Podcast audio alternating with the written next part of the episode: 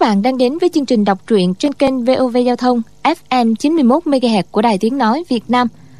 Thưa các bạn, đêm qua chúng ta đã theo dõi phần 10 bộ truyện ỷ Thiên Đồ Long Ký của nhà văn Kim Dung. Để tiện cho việc theo dõi phần tiếp theo, chúng tôi xin được tóm lược nội dung phần 10 như sau. Bạch Quy Thọ và Thường Kim Bằng đang trình diễn thanh đao đồ long lập uy thì Tà Tốn đột ngột xuất hiện, y lừng lững bước đến tước đoạt lấy thanh đao, rồi lần lượt hiển lộ rõ võ công cực cao, giết các cao thủ của thiên ương giáo, cự kinh bang và thần quyền môn. Bây giờ chỉ còn trương thúy sơn, ân tố tố và các thuộc hạ của các bang giáo. Tạ tốn tự phụ võ công và nội lực đều hơn hẳn hai người, nên lão ta cho họ được tự chọn loại binh khí, quyền cước, nội công, ám khí, khinh công, thủy công lão sẵn sàng hầu tiếp. Nếu ai thua thì phải tự sát liền trương thúy sơn rút cây phán quan bút, đúc bằng thép, xin viết mấy chữ. Chàng đến bên vách đá thuộc ngọn núi bên trái, tung người lên cao hơn ba trượng. Nhấp nhô mấy lần, khắc sâu vào vách đá 24 chữ. Võ lâm chí tôn bảo đao đồ long, hiệu lệnh thiên hạ, mặc cảm bất tòng, ỷ thiên bất xuất, thùy dữ tranh phong. Viết xong, chàng nhẹ nhàng đáp xuống bên cạnh ân tố tố tạ lão lặng lẽ nhìn lên vách đá một lát rồi nhận thua. Trương thúy sơn yêu cầu lão chấp thuận một việc, đó là tha mạng cho mọi người trên đảo. Tạ lão cứ việc mang đau đồ long đi. Kim mao sư vương đã nuốt lời hứa không thực hiện. Lão chỉ tha chết cho hai người trẻ tuổi, bảo bọn họ xé áo nút hai lỗ tai lại, rồi há to mồm, cất tiếng hú thật dài. Tất cả người của thiên ương giáo, cự kinh bang, thần quyền môn lần lượt ngã xuống lăn lộn trên đất cuối cùng, họ nằm bất động. Tạ tốn mời trương thúy sơn và ân tố tố lên chiếc thuyền được giấu riêng ở mé đông hòn đảo của y, rồi ra lệnh cho bọn thủy thủ câm điếc đưa thuyền ra khơi. Tạ tốn tuyên bố sẽ đến một hoang đảo yên vắng để tìm ra bí mật của đao đồ long.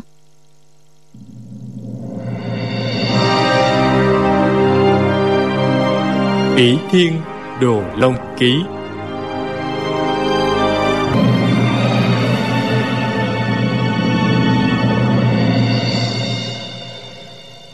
Lát sau, chàng quay đầu nhìn qua sông cửa, ngắm cảnh biển. Thấy mặt trời sắp chìm vào các đợt sóng. Ánh chiều tà chiếu trên mặt biển thành ngàn dạng con rắn vàng lấp lóa bất định. Chàng đang xuất thần, chợt ngạc nhiên. Sao tịch dương lại lặn ở phía đuôi thuyền? Bèn ngoảnh lại nói với tạ tốn. Tài công lái thuyền lạc hướng rồi, thuyền lại đi về hướng đông. Tạ tốn nói. Thì hướng đông, không sai. Ân tố tố sợ hãi nói phía đông là biển cả mênh mông.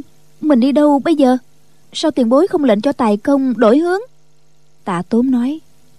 Ta chẳng đã nói với các người rồi sao? Ta lấy được thanh đao đồ long, cần tìm một nơi yên tĩnh, thanh vắng để suy nghĩ xem vì sao thanh đao này lại là võ lâm chí tôn, hiệu lệnh thiên hạ mạc cảm bất tòng. Trung nguyên là dùng đất lắm chuyện, lỡ có người biết, bảo đao trong tay ta. Này kẻ này đến cướp, mai kẻ khác tới trộm.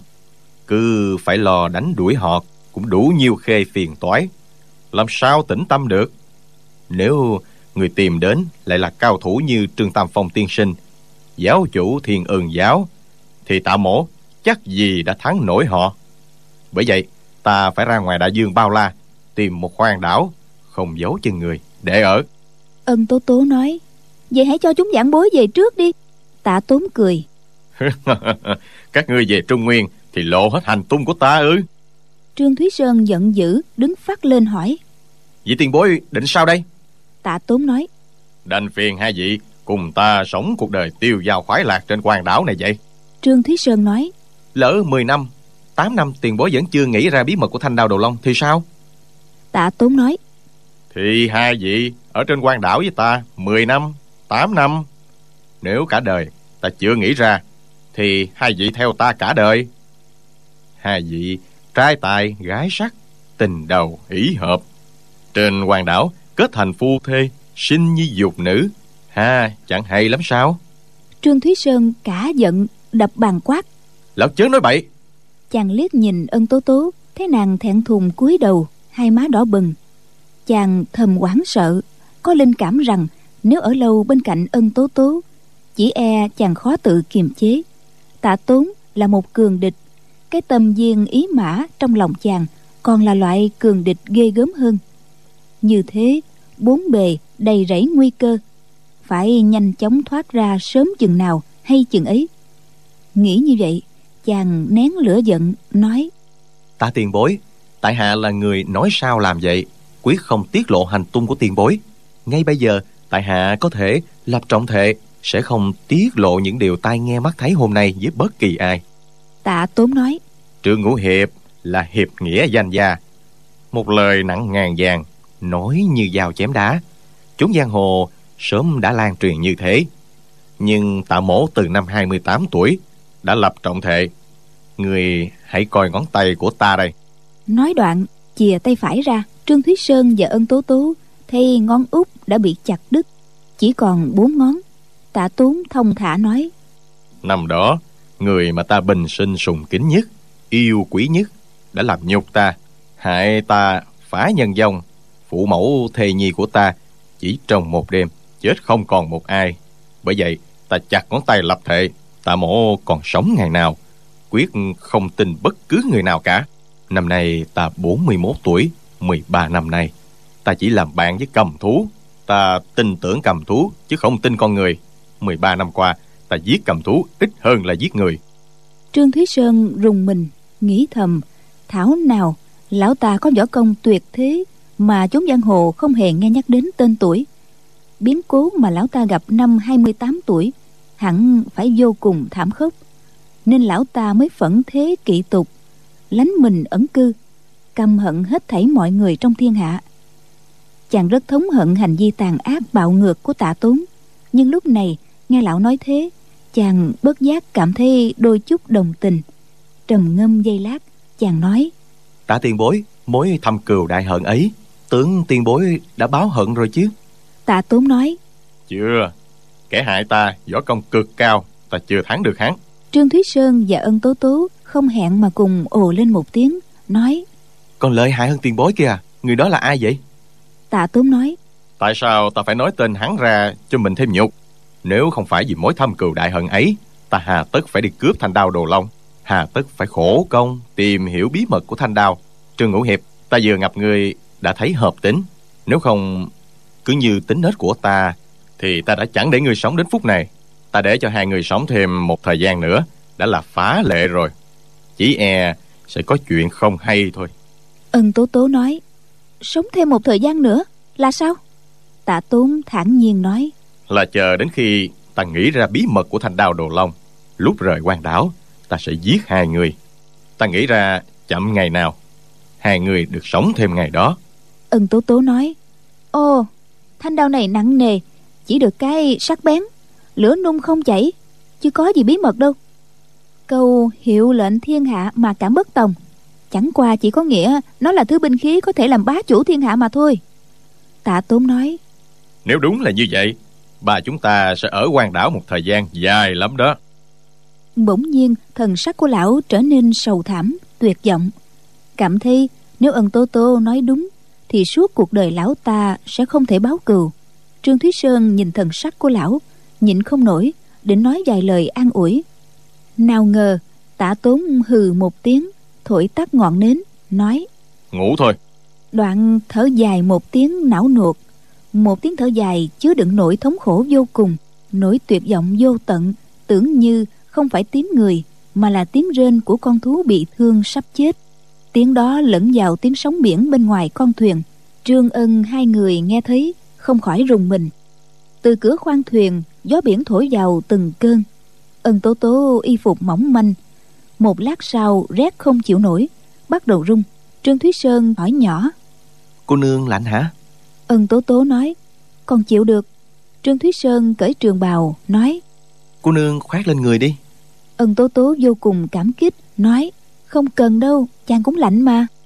Trương thúy sơn nói ta không sợ lạnh. Rồi cứ dúi trường bào vào tay nàng.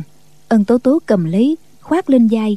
Cảm thấy hơi ấm của trương thúy sơn thật là êm dịu bất giác mỉm cười sung sướng trong bóng tối. Trương thúy sơn chỉ nghĩ kế thoát thân suy đi tính lại chỉ có một cách. Không giết tà tốn chẳng thể nào thoát được. Chàng giỏng tai nghe giữa tiếng ầm ào của sóng biển chỉ nghe tiếng thở ngưng trọng của tạ tốn. Rõ ràng lão ta đã ngủ say chàng nghĩ thầm. Người này lập trọng thệ Suốt đời quyết không tin ai. Này đi chung thuyền với ta Lão lại yên tâm nằm ngủ. Không sợ ta hạ độc thủ hay sao? Dù thế nào ta cũng phải mạo hiểm tấn công Nếu trì hoãn Cả đời ta sẽ phải theo lão, Sống nơi đảo hoang này. Chàng nhẹ nhàng xích lại bên ân tố tố, định kề tai nói nhỏ với nàng vài câu.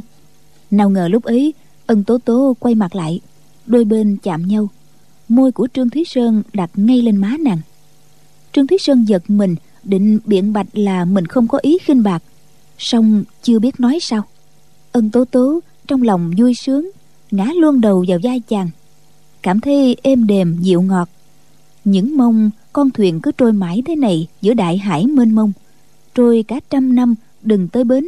Chợt trương thúy sơn lại ghé môi nói nhỏ bên tai nàng. Cô nương đừng giận nhé. Ân tố tố thẹn thùng đỏ bừng cả mặt như một đóa hồng. Cũng thấp giọng nói chàng thích muội muội sung sướng vô cùng. Nàng tuy hành sự tùy hứng giết người không chớp mắt nhưng trong ái tình nào có khác chi mọi cô gái trong thiên hạ biết yêu lần đầu trong lòng vừa mừng vừa lo, vừa hoảng sợ. Nếu không phải trong bóng tối, chắc đến nói cũng chả dám.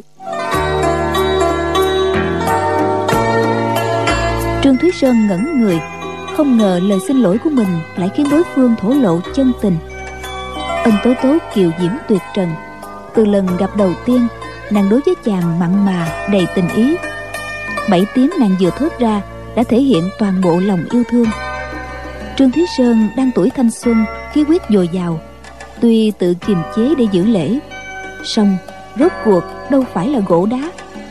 Chỉ cảm thấy thân hình mềm mại của nàng ngã vào bên vai chàng. Mùi hương nhẹ nhàng ngây ngất xông lên mũi. Chàng đang định nói với nàng vài lời tình tứ, bỗng sực nghĩ. Trường thúy sơn, đại địch đang ở trước mặt, sao không lo đến? Lời giáo huấn của ân sư mi quên sạch rồi ư? Dẫu nàng và mi có tình ý với nhau nàng có ơn với du tam ca. Nhưng suy cho cùng nàng xuất thân tà giáo hành vi bất chính. Mi có muốn lấy nàng cũng phải thưa bẩm với ân sư. Được lão ân sư cho phép lại phải nhờ mai mối há có thể làm điều sần bậy trong bóng tối sao? Nghĩ đến đây chàng liền ngồi thẳng người dậy nói nhỏ. Hai đứa mình phải tìm cách chế ngự lão ta mới có thể thoát thân được ân tố tố đang mơ mơ màng màng. Nghe chàng nói vậy, bất giác ngẩn ra, hỏi, gì kia? Trương thúy sơn nói nhỏ, hai ta lâm vào hiểm cảnh.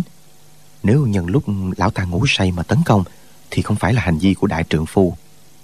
Ta sẽ gọi lão dậy, đấu trưởng với lão. Nàng hãy ném ngân châm đã thương lão, lấy hai địch một, kể ra cũng đúng cách con nhà võ. Nhưng võ công của hai ta so với lão quá chênh lệch đành phải dùng cách đó vậy.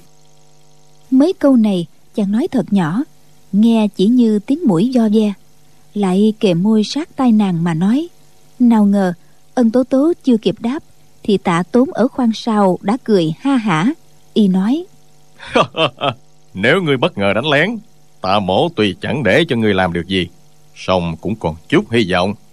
Này lại muốn quang minh chánh đại bảo toàn môn vong nghĩa hiệp của danh môn chánh phái, thì quả thật chỉ chuốt khổ vào thân mà thôi. Chữ thôi vừa dứt, thân hình đã giọt tới trước mặt trương thúy sơn, dung chưởng đánh vào ngực chàng. Trương thúy sơn khi đang nghe lão nói, sớm đã ngưng tụ chân khí, ám giận công lực.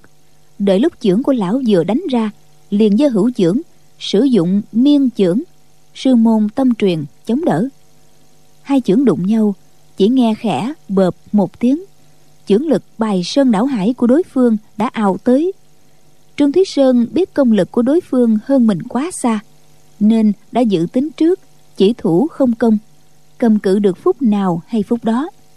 Vì thế, khi hai chưởng đụng nhau, chưởng của chàng bị đẩy lùi tám tấc. Tám tấc sai biệt đó khiến chàng phòng ngự càng thêm dễ dàng. Bất kể tạ tốn giận kình như thế nào, nhất thời cũng không phá được chưởng lực phòng ngự của chàng. Tạ tốn đẩy ra liên tiếp ba luồng lực đạo. Chỉ cảm thấy chưởng lực của đối phương yếu hơn mình rất nhiều, nhưng yếu mà không suy, nhẹ mà không kiệt. Chưởng lực của lão càng đẩy ra càng mạnh. Song trương thúy sơn vẫn chống đỡ được. Tạ tốn bèn đưa tay trái ra, nhắm đỉnh đầu trương thúy sơn mà đè xuống.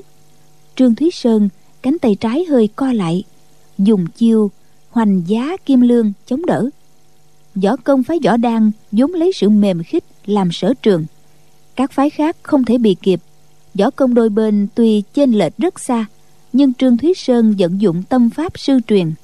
Tạ tốn nhất thời vẫn chưa làm gì được. Hai người đấu chưởng một hồi, trương thúy sơn mồ hôi như tắm, người ướt đẫm, sốt ruột, nghĩ thầm. Sao ân tố tố còn chưa xuất thủ? Lão ta toàn lực tấn công ta ân tố tố mà phóng ngân châm vào các huyệt của lão, thì dù không hạ được lão, cũng buộc lão phải thu chưởng chống đỡ. Chỉ trong một sát na, lão sẽ lập tức bị trúng thương bởi chưởng lực của ta. Điều đó, tạ tốn sớm đã nghĩ tới. Lão cứ ngỡ rằng khi lão dùng song chưởng tấn công, trương thúy sơn lập tức sẽ bị trọng thương.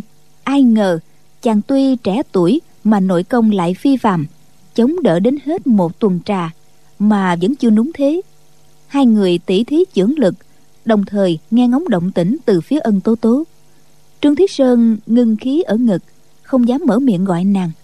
Tả tốn thì không đến nỗi đó nói tiểu cô nương người chưa động thủ là khôn đó. Nếu không ta biến trưởng thành quyền thì ý trùng nhân của người sẽ đứt hết gân cốt. Ân tố tố nói tạ tiền bối chúng giảng bối bằng lòng đi theo tiền bối mau thu trưởng lại đi. Tạ tốn nói trương tướng công nghĩ sao? Trương thúy sơn sốt ruột hết mức trong bụng kêu thầm. Phóng ngân châm đi phóng đi. Cơ hội hiếm có này sao không nắm bắt? Ân tố tố vội nói. Tạ tiền bối mau thâu trưởng lại nếu không giảng bối sẽ liều mạng với tạ tiền bối. Tạ tốn kỳ thực cũng sợ ân tố tố bất ngờ dùng ngân châm tập kích lão. Khoang thuyền thì chật hẹp ngân châm nhỏ xíu trong bóng tối phóng ra chỉ e vô hình vô thanh. Thật chẳng dễ gì mà đối phó. Dù lão có lập tức đánh chết trương thúy sơn cũng không đạt ý muốn. Lão nghĩ thầm. Con bé kia sợ uy thế của ta không dám đồng thủ. Chứ không thì trong tình cảnh này chỉ e cả ba sẽ cùng phải chết. Bèn nói. Nếu các ngươi không có ý gì khác ta có thể tha mạng cho cả hai. Ân tố tố nói tiểu nữ không hề có ý gì khác cả. Tạ tốn nói vậy ngươi lập thể thay hắn đi. Ân tố tố nghĩ một chút rồi nói trương ngũ hiệp hai ta không phải là địch thủ của tạ tiền bối. Thôi thì mình theo tạ tiền bối ra quan đảo ở một vài năm. Với tài trí của mình việc tìm ra bí mật của thanh đao đồ long đối với tạ tiền bối hoàn toàn không phải là chuyện khó. Thôi để muội lập thể thay chàng vậy. Trương thúy sơn nghĩ thầm thề với cha thuốc. Một phóng ngân châm. Một phóng ngân châm đi. Khổ nổi, chàng không thể mở miệng. Trong đêm tối, chẳng có cách gì ra hiệu cho nàng. Huống hồ, cả hai tay đều đang dính chặt vào tay của đối phương.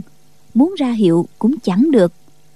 Ân tố tố thấy trương thúy sơn trước sau không lên tiếng, bèn nói, chúng tôi, ân tố tố và trương thúy sơn quyết ý theo tạ tiền bối sống trên quan đảo cho đến khi tìm ra bí mật của thanh đao đồ long. Nếu chúng tôi có dị tâm xin chịu chết với đao kiếm. Tạ tốn cười nói. Chúng ta là con nhà võ chết dưới đao thì có gì là lạ? Ân tố tố nghiến răng nói. Được rồi vậy thì tiểu nữ không sống đến năm 20 tuổi. Tạ tốn cười ha hả thu chưởng về.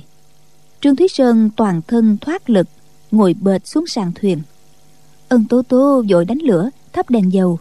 Thấy mặt chàng vàng như nghệ hơi thở yếu ớt thì nàng cuốn quýt lo sợ vội rút khăn tay lau mồ hôi đầm đìa trên mặt chàng. Tạ tốn cười nói đệ tử phái võ đàn quả nhiên danh bất hư truyền giỏi lắm. Trương thúy sơn giận ân tố tố bỏ lỡ cơ hội hiếm có không phóng ngân châm đánh địch nhưng thấy nàng rưng rưng lệ vẻ mặt đầy lo lắng. Quả thật chí tình với chàng thì cảm động thở dài. Toan nói vài lời an ủi bỗng thấy trước mắt tối sầm trong cơn miên man còn nghe loáng thoáng tiếng kêu của ân tố tố. Lão tạ kia lão đánh chết trương ngũ ca rồi ta quyết liều mạng với lão. Tạ tôn chỉ cười ha hả. Đột nhiên thân hình trương thúy sơn trao qua một bên lăn đi mấy vòng có tiếng tạ tốn ân tố tố cùng hét lớn. Lẫn trong tiếng gió rít ù ù tiếng sóng ầm ầm. Tưởng như có hàng ngàn hàng vạn con sóng cùng ập tới. Trương thúy sơn chỉ cảm thấy toàn thân lạnh giá mồm mũi đầy nước mặn. Chàng vốn đang mê man bị nước lạnh tạt vào người nên tỉnh lại. Ý nghĩ đầu tiên lóe lên đó là chẳng lẽ đắm thuyền rồi sao? Chàng không biết bơi vội quờ quạng đứng dậy dán thuyền dưới chân trao mạnh qua bên trái nước trong thuyền hắt cả ra ngoài. Nhưng cuồng phong vẫn rú rít xung quanh người toàn là nước biển. Chàng chưa hiểu chuyện gì xảy ra bỗng nghe tạ tốn quát to. Trương thúy sơn mau ra đuôi thuyền giữ tay lái. Tiếng quát ấy vang như sấm. Trong cảnh gió to sóng cả vẫn toát ra đầy vẻ uy nghiêm. Trương thúy sơn không kịp nghĩ ngợi nhảy ngay về phía đuôi thuyền chỉ thấy một bóng đen bay qua. Một thủy thủ đã bị sóng lớn hất ra khỏi thuyền, xa tới mấy trượng. Tiếp đó, bị sóng cuốn mất tiêu. Trương thúy sơn chưa tới được đuôi thuyền, lại có một con sóng khác ập tới. Con sóng này không khác gì một bức tường nước khổng lồ. Chỉ nghe sầm một tiếng, đã đánh văng mấy tấm dáng thuyền bay đi. Lúc này, võ công khổ luyện một đời của trương thúy sơn có dịp sử dụng hai chân chàng xuống tấn trên mặt sàn, như đóng đinh vào dáng, không hề lay chuyển. Chờ con sóng đi qua mới sải bước tới đuôi thuyền, giơ tay, giữ chặt tay lái. Chỉ nghe mấy tiếng phập phập rất mạnh. Tạ tốn đã dùng lan nha bổng đánh gãy cột bườm chính và cột bườm đằng mũi. Hai cây cột bườm mang theo hai cánh bườm trắng rơi luôn xuống biển.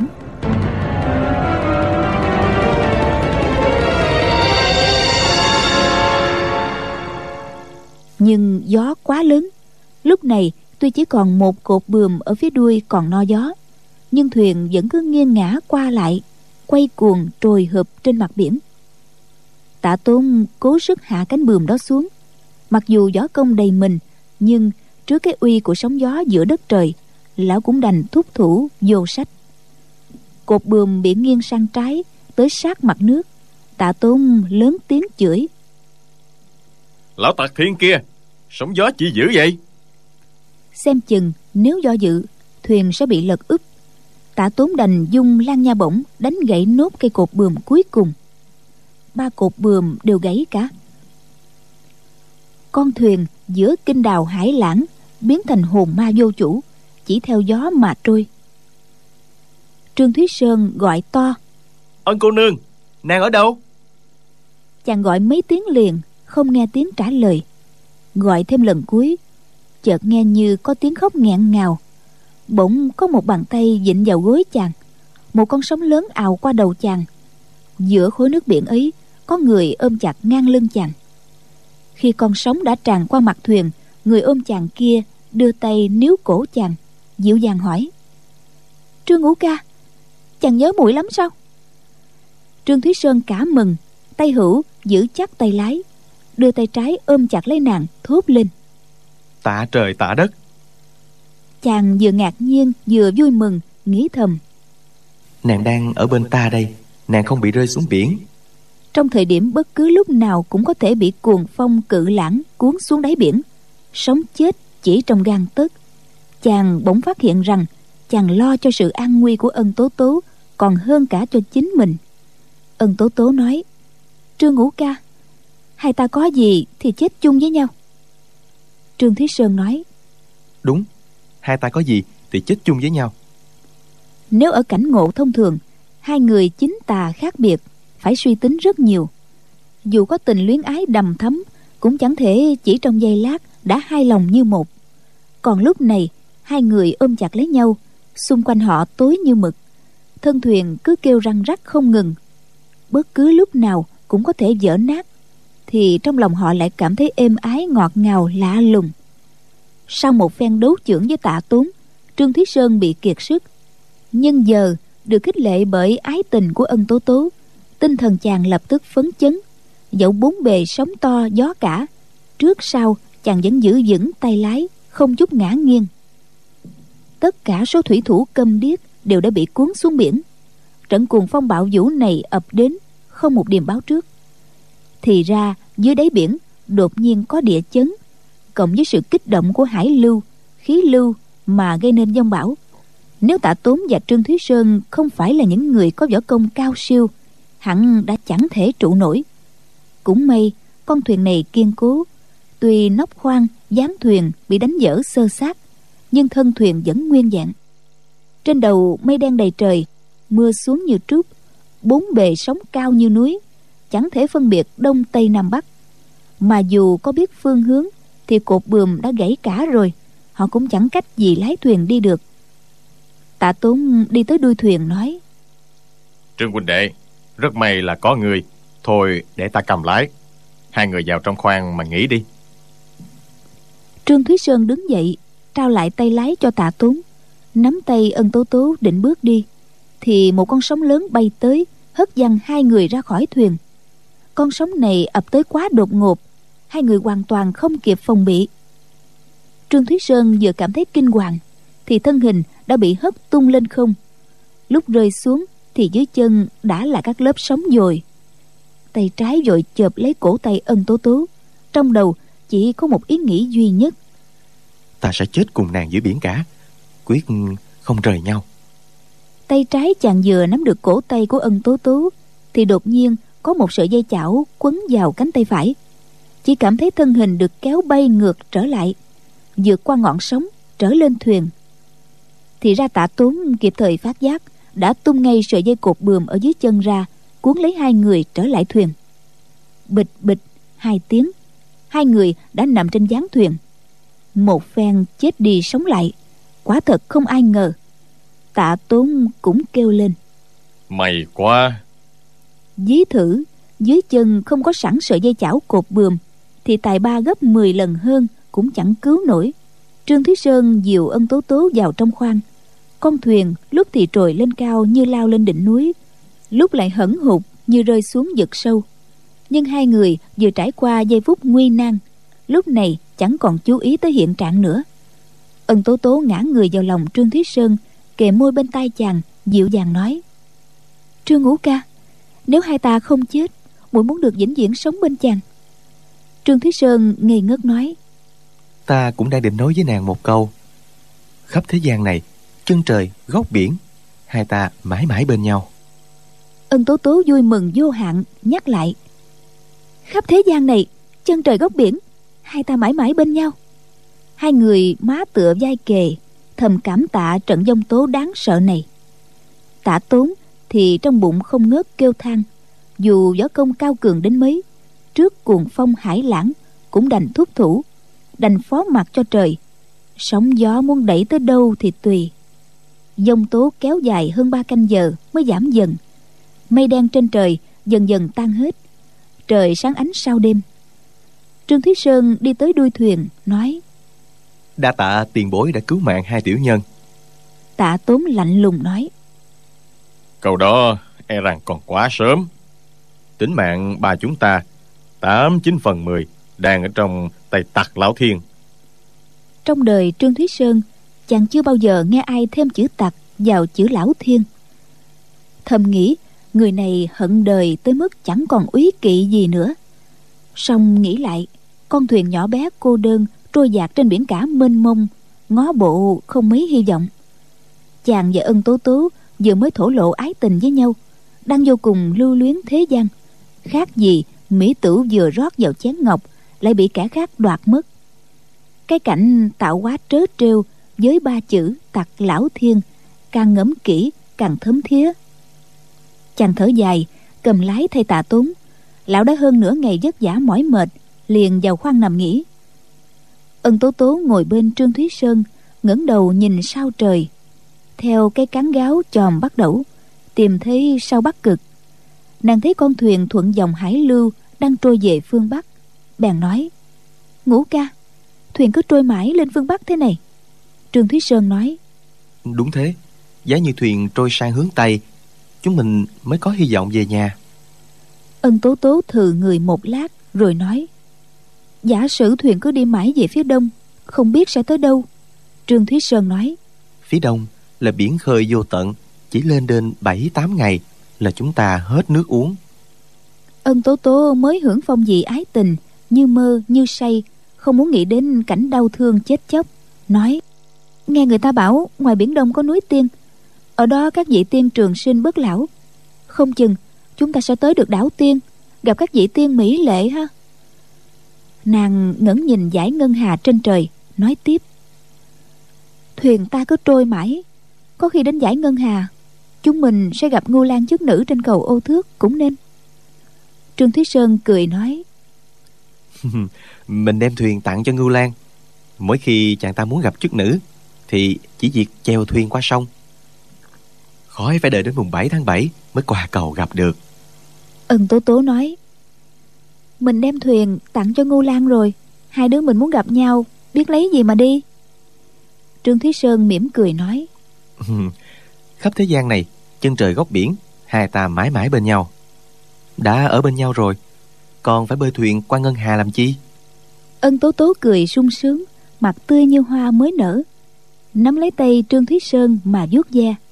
Hai người tình cảm chứa chan như mật ngọt, tựa hồ có biết bao điều muốn nói. Song lại thấy không cần phải nói thành lời. Hồi lâu, trương thúy sơn cúi xuống thấy ân tố tố mắt rưng rưng lệ vẻ mặt u buồn vội hỏi. Nàng nghĩ gì vậy? Ân tố tố nói nhỏ. Trên thế gian dưới đáy biển muội được ở bên chàng. Nhưng mai sau chết đi chàng được lên thiên đường.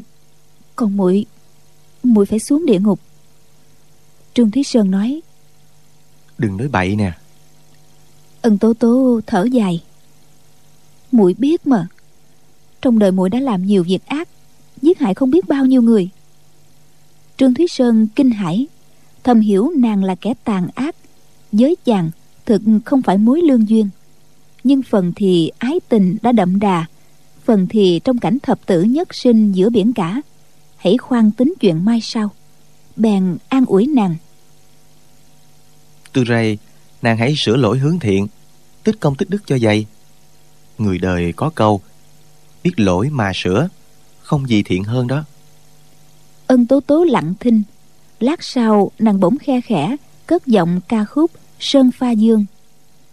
Chàng với thiếp thiếp với chàng, hai đàn cùng thương nhớ. Hỡi oan gia, sau kết mối duyên này, kịp khi thác xuống tuyền đài, diêm dương ném vào cối giả, lấy cưa cưa đầu, bỏ vào giặt dầu giặt dầu ối a. Sống mà phạm tội chết ắt mang gông ối à mang gông ối chao lửa cháy cháy xém lông mày. Mau quay đầu lại quay đầu lại mau. Bỗng từ trong khoang thuyền vọng ra tiếng nói lớn của tạ tuấn khúc ca hay hay lắm. Ân cô nương ta thấy cô nương hợp ý ta hơn hẳn cái gã trường tướng công giả nhân giả nghĩa kia. Ân tố tố nói tiền bối và tiểu nữ đều là kẻ ác sau này sẽ bị đọa đầy. Trương thúy sơn nói nhỏ. Nếu sau này nàng bị đọa đầy ta sẽ cùng chịu cảnh đọa đầy với nàng. Ân tố tố vừa ngạc nhiên vừa vui sướng chỉ thốt lên được hai tiếng ngủ ca.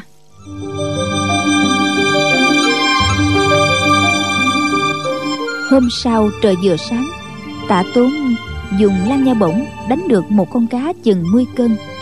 Cây lan nha bổng có móc câu ở đầu, dùng làm dụng cụ đánh cá rất tiện lợi. Ba người bị đói đã hai ngày, cá sống ăn rất tanh, nhưng vẫn thấy ngon lành. Trên thuyền không có nước ngọt, đành ép thịt của cá lấy nước, tạm uống cho đỡ khát. Hải lưu vẫn chảy về phía bắc để con thuyền không ngừng trôi về hướng đó. Ban đêm, sau bắc cực cứ lấp lánh ở mũi thuyền mặt trời mọc phía hữu, lặn bên phía tả. Mười ngày liên tục như vậy, con thuyền không hề đổi hướng. Khí hậu mỗi ngày thêm lạnh tạ tốn và trương thúy sơn nội công thâm hậu, còn chịu được. Ân tố tố thì ngày càng tiêu tụy. Trương tạ hai người phải cởi áo ngoài cho nàng mặc, cũng chỉ đỡ rét phần nào.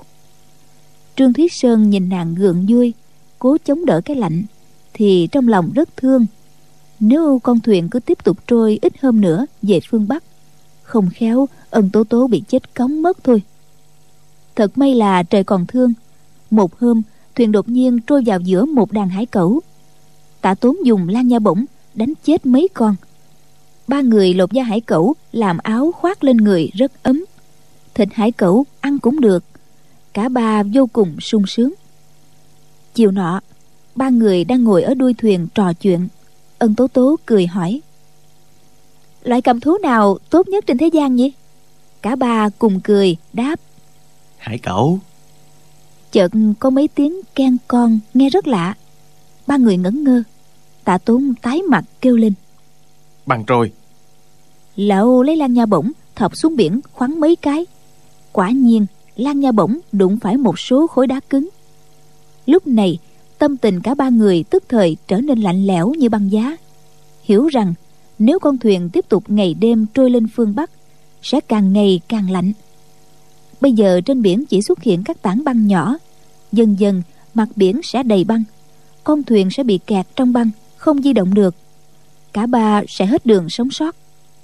Trương thúy sơn nói, trong sách trang tử, tiêu giao du có câu, tại miền cực bắc có biển tối gọi là ao trời.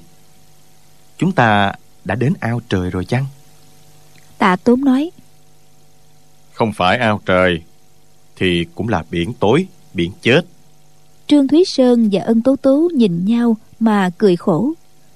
Tối và đêm hôm đó ba người cứ nghe tiếng các khối băng da vào nhau ken con liên tục không ai ngủ được. Sáng hôm sau mặt biển đã đầy các cục băng to bằng cái đấu da vào thuyền nghe cùng cục. Tạ tốn cười nhăn nhó nói. Ta suy tâm vọng tưởng muốn tìm bí mật ẩn chứa trong thanh đao đồ long nào ngờ lại đến biển băng làm người băng. Thành băng nhân mai mối cho hai người thật là danh phó kỳ thực. Ân tố tố đỏ mặt đưa tay nắm tay trương thúy sơn. Tả tốn cầm thanh đao đồ long lên hậm hực nói. Thôi thì ta cho mi xuống long cung để mày giết rồng mẹ, rồng con gì thì giết. Lão toan quẳng thanh đao xuống biển, nhưng nghĩ sau đó lại thở dài, ném vào trong khoang thuyền. Lại trôi về phương bắc bốn ngày nữa, các khối băng nổi trên mặt biển đã to như cái bàn, cái nhà. Ba người hiểu rằng tình thế vô phương cứu giãn chẳng thiết nghĩ đến chuyện sống chết nữa. Hôm đó, nửa đêm đang ngủ, bỗng nghe sình một tiếng lớn con thuyền rung chuyển rất mạnh. Tạ tốn kêu to. Được lắm hay lắm đấy. Đụng cha nó vào núi băng rồi. Trương thúy sơn và ân tố tố nhìn nhau cười khổ ngồi xích lại gần nhau. Chỉ thấy nước biển lạnh buốt cứ từ từ dâng lên ngập tới bắp chân. Hiển nhiên đáy thuyền đã bị vỡ thủng. Rồi tiếng tạ tốn nói to. Hãy nhảy lên núi băng đi sống thêm ngày nào hay ngày đó. Tạc lão thiên muốn ta chết sớm, ta không chịu. Xem tạc lão thiên, làm gì nổi ta? Trương ân, hai người giọt ra mũi thuyền. Trước mặt sáng lóa lên dưới ánh trăng, một tòa núi băng lớn, màu xanh tím. Trông vừa đẹp, lạ lùng, vừa đáng sợ. Tạ tốn đã đứng trên một tảng băng hình thoi bên sườn núi băng, chìa cây lan nha bổng cho hai người níu lấy. Ân tố tố giơ tay, kéo mạnh nó một cái, cùng trương thúy sơn nhảy lên núi băng đáy thuyền thủng một lỗ quá lớn, nên chỉ chừng ăn xong một bữa cơm, con thuyền đã chìm nghiễm mất tâm. Tạ tôn lấy hai tấm da hải cẩu, trải xuống mặt băng. Ba người kề vai ngồi xuống. Tòa núi băng này trông như một hòn núi nhỏ trên đất liền. Nhìn ra chiều ngang chừng hai chục trượng, chiều dọc chừng tám chín trượng. So với con thuyền thì mặt bằng rộng rãi hơn nhiều. Tạ tốn ngẩng mặt lên trời hú một tiếng nói ở dưới thuyền mãi buồn quá. Thôi ta lên đây. Càng được giãn gân giãn cốt. Đoạn lão đứng dậy đi đi lại lại trên núi băng. Ra chiều đắc ý lắm. Mặt băng tuy trơn trượt nhưng bước đi của lão trầm ổn cứ như đi trên đất liền bằng phẳng vậy. Núi băng theo chiều gió và thủy lưu vẫn không ngừng trôi về phương bắc. Tạ tốn cười nói Tạc lão thiên tặng chúng ta một con thuyền lớn này. Đón chúng ta đi hội kiến bắc cực tiên ông đây mà. Ân tố tố hình như chỉ cần có tình lang bên cạnh là thỏa lòng. Dù trời có sập, nàng cũng chẳng màng. Trong ba người, chỉ một mình trương thúy sơn cao mày, buồn rầu về giận nguy trước mắt. Núi băng lại trôi về hướng bắc bảy tám ngày nữa. Ban ngày băng trắng phản chiếu ánh nắng, làm cháy rám da người, mắt bị chói sưng tí lên thành thử, ban ngày họ lấy tấm da hải cẩu chùm đầu mà ngủ. Chiều tối mới trở dậy bắt cá săn hải cẩu. Kể cũng lạ thật, càng đi lên phương bắc, ngày càng dài ra.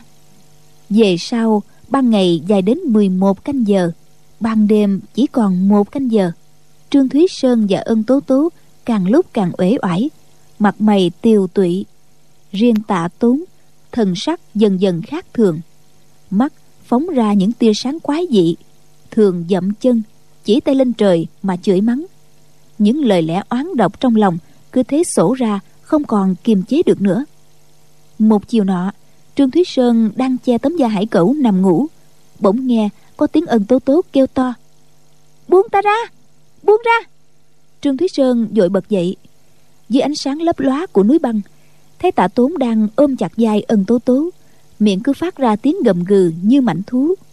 Mấy hôm nay trương thúy sơn thấy tạ tốn thần sắc quái dị đã ngầm đề phòng.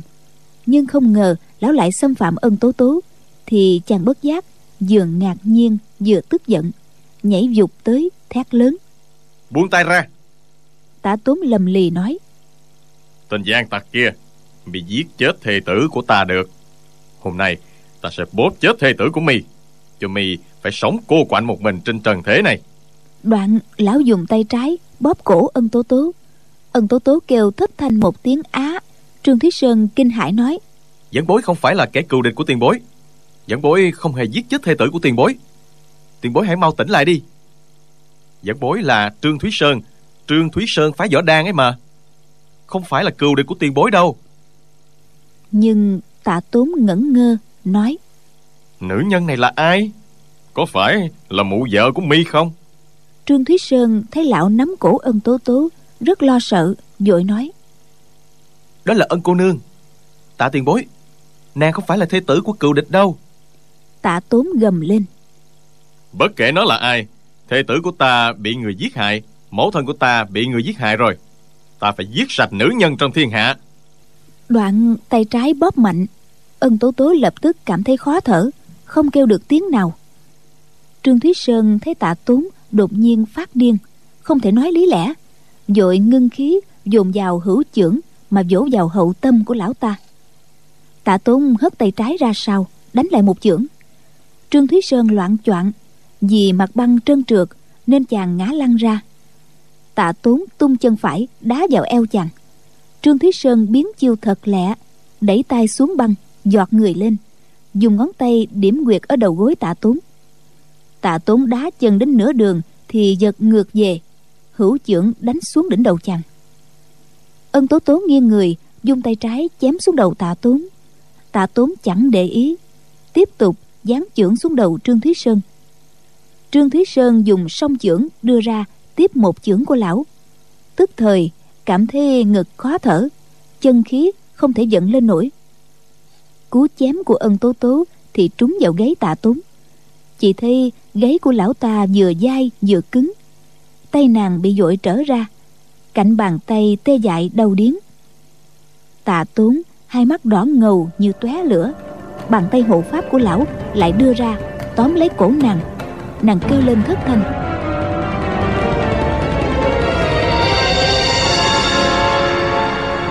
Ngay lúc ấy, phía trước bỗng sáng bừng. Ở phương bắc hiện ra một khung cảnh màu sắc kỳ dị khó tả vô số màu sắc diễm lệ trong bóng tối, lúc nở bùng ra, lúc thu gọn lại.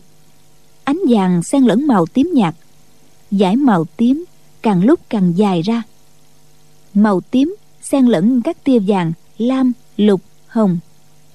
Tạ tốn sửng sốt kêu ồ một tiếng, buông cổ ân tố tố ra. Trương thúy sơn cũng cảm thấy áp lực trên tay mình nhẹ hẳn đi. Tạ tốn hai tay chắp sau lưng, đi ra mạn bắc của núi băng đăm đăm, ngắm khung cảnh màu sắc kỳ ảo. Thì ra ba người theo hải lưu trôi đi, lúc này đã tới gần bắc cực. Khung cảnh màu sắc kỳ ảo kia gọi là bắc cực quan người trung hoa xưa nay chưa một ai được thấy bao giờ. Trương thúy sơn bước lại gần, đỡ ân tố tố, trống ngực hai người còn đập thình thình.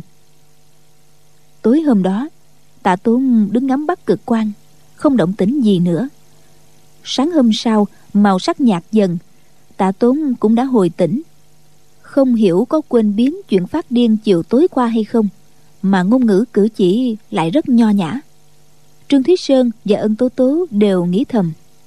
Phụ mẫu thê tử của lão ta đều bị sát hại. Chẳng trách lão ta quá đau lòng nhưng không biết cựu nhân của lão là ai nhỉ? Chỉ sợ bệnh điên của lão tái phát hai người không dám nhắc đến chuyện đó cứ thế mấy ngày nữa, núi băng tiếp tục trôi lên phương bắc. Tạ tốn lại bắt đầu chửi rủa. Tặc lão thiên, mỗi lúc một thậm tệ hơn. Lắm lúc, ánh mắt lão lại tóe ra tia sáng long sòng sọc như của mảnh thú. Trương thúy sơn và ân tố tố tuy không nói ra lời, nhưng đều ngấm ngầm đề phòng. Chỉ e lão ta bất chợt nổi điên. Một ngày kia mặt trời đỏ ối cứ dừng lại mãi ở trên mặt biển phía tây không chịu lặn xuống biển. Tạ tốn đột nhiên nhảy lên chỉ vần dương mà lớn tiếng lăng mạ. Cái mặt trời kia mi cũng chọc tức ta. Tặc thái dương quỷ thái dương ta mà có cây cung cứng mũi tên dài thì chỉ bắn một phát là xuyên thủng cái mặt mi. Lão đột ngột chém mạnh tay xuống băng làm dở một tảng lớn nhặt lên ném về phía mặt trời. Tảng băng văng xa hai chục trượng rơi tỏm xuống biển. Trương thúy sơn và ân tố tố thầm kinh hãi mà nghĩ bụng. Cánh tay người này khỏe thật nếu là mình chỉ e ném không xa bằng một nửa. Tạ tốn ném hết tảng này đến tảng khác tổng cộng sáu bảy chục tảng mà kinh lực không suy giảm lão cứ ném tới, ném lui. Tựa hồ chưa tính đúng khoảng cách bao xa với mặt trời vậy. Rồi lão đá lung tung vào băng, khiêng dụng băng bay tứ tung. Ân tố tố can. Tạ tiền bối, hãy nghĩ đã. Đừng có chấp quỷ thái dương làm gì. Tạ tốn ngoảnh lại, mắt dằn lên các tia máu, ngẩn ngơ nhìn nàng. Ân tố tố thầm quán sợ, gượng nở nụ cười. Tạ tốn bỗng nhiên hét lên, nhảy tới ôm lấy nàng nói. Ta giết mi ta giết mi. Tại sao mi lại giết mẫu thân ta giết nhi tử của ta?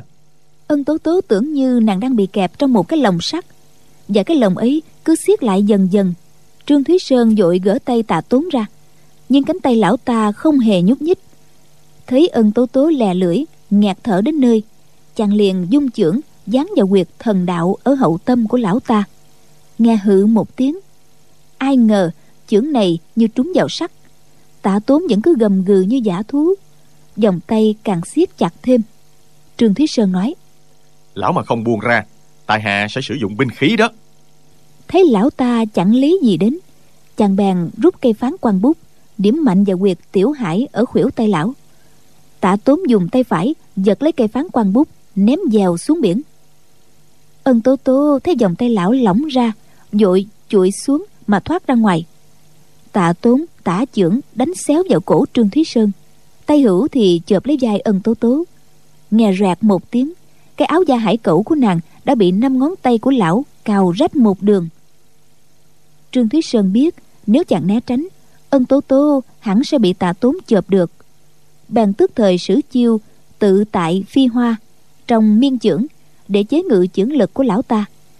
Ai già, bàn tay chàng và cạnh bàn tay của lão vừa chạm vào nhau lập tức cảm thấy có một sức hút cực mạnh. Không tài gì tách ra. Đành dẫn nội kình chống đỡ. Sau khi dùng một chưởng chế ngự trương thúy sơn tạ tốn liền kéo chàng về phía ân tố tố.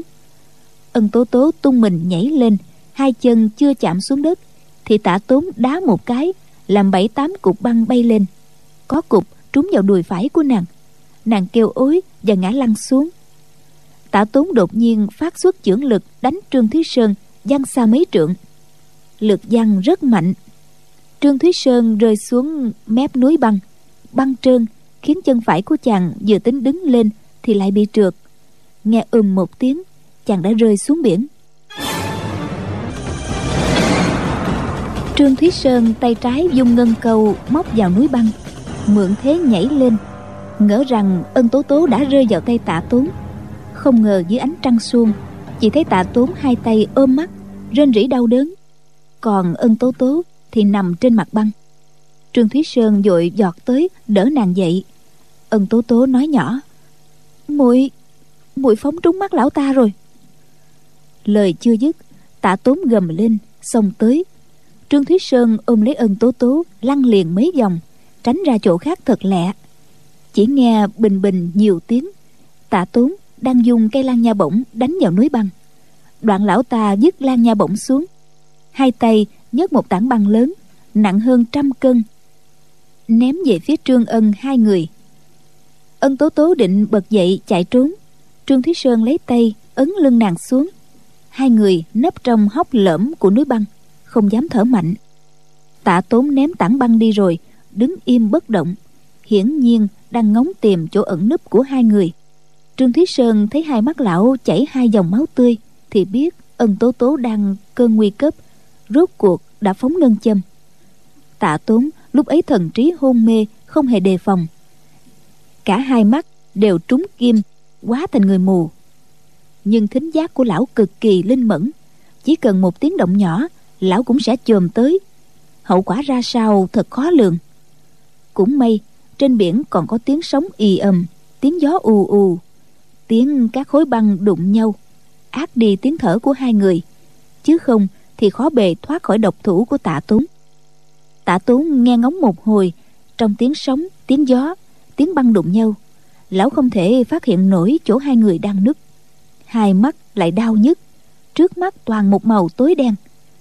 Lão vừa cuồng nộ, vừa hoảng sợ, kêu rống lên, tay đấm chân đá loạn xạ vào núi băng. Nhặt các cục băng ném tứ phía nghe cứ rầm rầm liên hồi. Trương thúy sơn và ân tố tố nép sát vào nhau. Sợ mà mặt cắt không còn hột máu. Có vô số cục băng bay dèo dèo qua đầu. Lỡ trúng một cục thôi, cũng đủ tán mạng. Trận ném băng của tạ tốn kéo dài nửa canh giờ, mà trương ân, hai người, tưởng chừng kéo dài đến mấy năm. Tạ tốn ném băng chán chê, không thấy hiệu quả, bèn dừng tay nói. Trương tướng công, ân cô nương vừa rồi tạ mổ nhất thời hồ đồ. Nổi điên phá phách. Chắc là mạo phạm. Nhưng mong hai vị đừng trách. Lời lẽ ôn tồn khiêm hòa thần thái trở lại bình thường. Lão nói xong ngồi xuống tảng băng im lặng chờ hai người lên tiếng trả lời. Trương thúy sơn và ân tố tố đâu dám lên tiếng trong tình cảnh này. Tạ tốn nhắc lại vài lần. Không thấy hai người hồi đáp thì y đứng dậy thở dài nói. Hai vị không chịu lượng thứ thì ta cũng chẳng có cách gì khác. Đoạn lão hít một hơi thật dài, trương thúy sơn giật mình, nhớ lại hôm tạ tốn cất tiếng hú tại dương bàn sơn đảo, khiến mọi người gục ngã. Lão ta cũng đã hít mạnh một hơi như thế này. Lão tuy mù hai mắt nhưng tiếng hú chế ngự địch thủ thì đâu có gì khác trước. Lúc này, nguy cơ sẽ ập tới liền. Muốn xé áo, nhét kín lỗ tai đã muộn. Chàng không kịp nghĩ ngợi gì nữa, bèn ôm ân tố tố nhảy ùm xuống biển. Ân tố tố chưa rõ chuyện gì, thì tiếng hú của tạ tốn đã cất lên. Trương thúy sơn ôm nàng hụp xuống, nước lạnh thấu xương ngập lúc đầu, cũng che lấp luôn hai tay. Tay trái chàng cầm ngân câu móc vào núi băng, tay phải ôm ân tố tố. Trừ bàn tay trái ở trên mặt nước, còn toàn thân hai người đều chìm dưới mặt nước. Vậy mà vẫn nghe văng vẳng và cảm thấy uy lực của tiếng hú kia núi băng không ngừng trôi về phương bắc, mang theo hai người ở dưới nước bên cạnh. Trương thúy sơn vẫn còn mây. giả sử vừa rồi bị mất không phải là thiết bút, mà là ngân câu, thì dẫu có thoát khỏi tiếng hú của tạ tốn, cũng chết đuối dưới biển rồi. Lâu lâu, hai người lại trồi mũi lên trên mặt nước, hít một hơi, hai tay vẫn chìm trong nước. Sáu bảy phen như thế, tiếng hú của tạ tốn mới ngừng. Đợt hú này quá dài, tiêu hao rất nhiều nội lực của lão lão cảm thấy mệt mỏi, không còn hơi sức dò tìm hai người sống chết ra sao. Lão phải ngồi xuống băng điều tức. Trương thúy sơn giơ tay làm hiệu. Hai người lẳng lặng leo lên núi băng. Giặt một ít lông hải cẩu trên mảnh da thú, nhét kín vào lỗ tai, coi như tạm qua cơn kiếp nạn. Nếu cứ ở chung với tạ tốn trên một núi băng, chỉ cần phát ra một tiếng động nhỏ, đại họa sẽ tức thời giáng xuống. Hai người buồn bã nhìn nhau, rồi nhìn về phía tây nơi mặt trời đỏ như máu, mãi vẫn chưa lặn xuống mặt biển. Họ không biết ở gần bắc cực, ngày giờ khác hẳn. Có chỗ 6 tháng là ngày liên tiếp, sáu tháng còn lại là đêm vô tận. Họ chỉ ngạc nhiên, thấy bao điều quá dị, ngỡ đã tới nơi tận cùng của thế gian.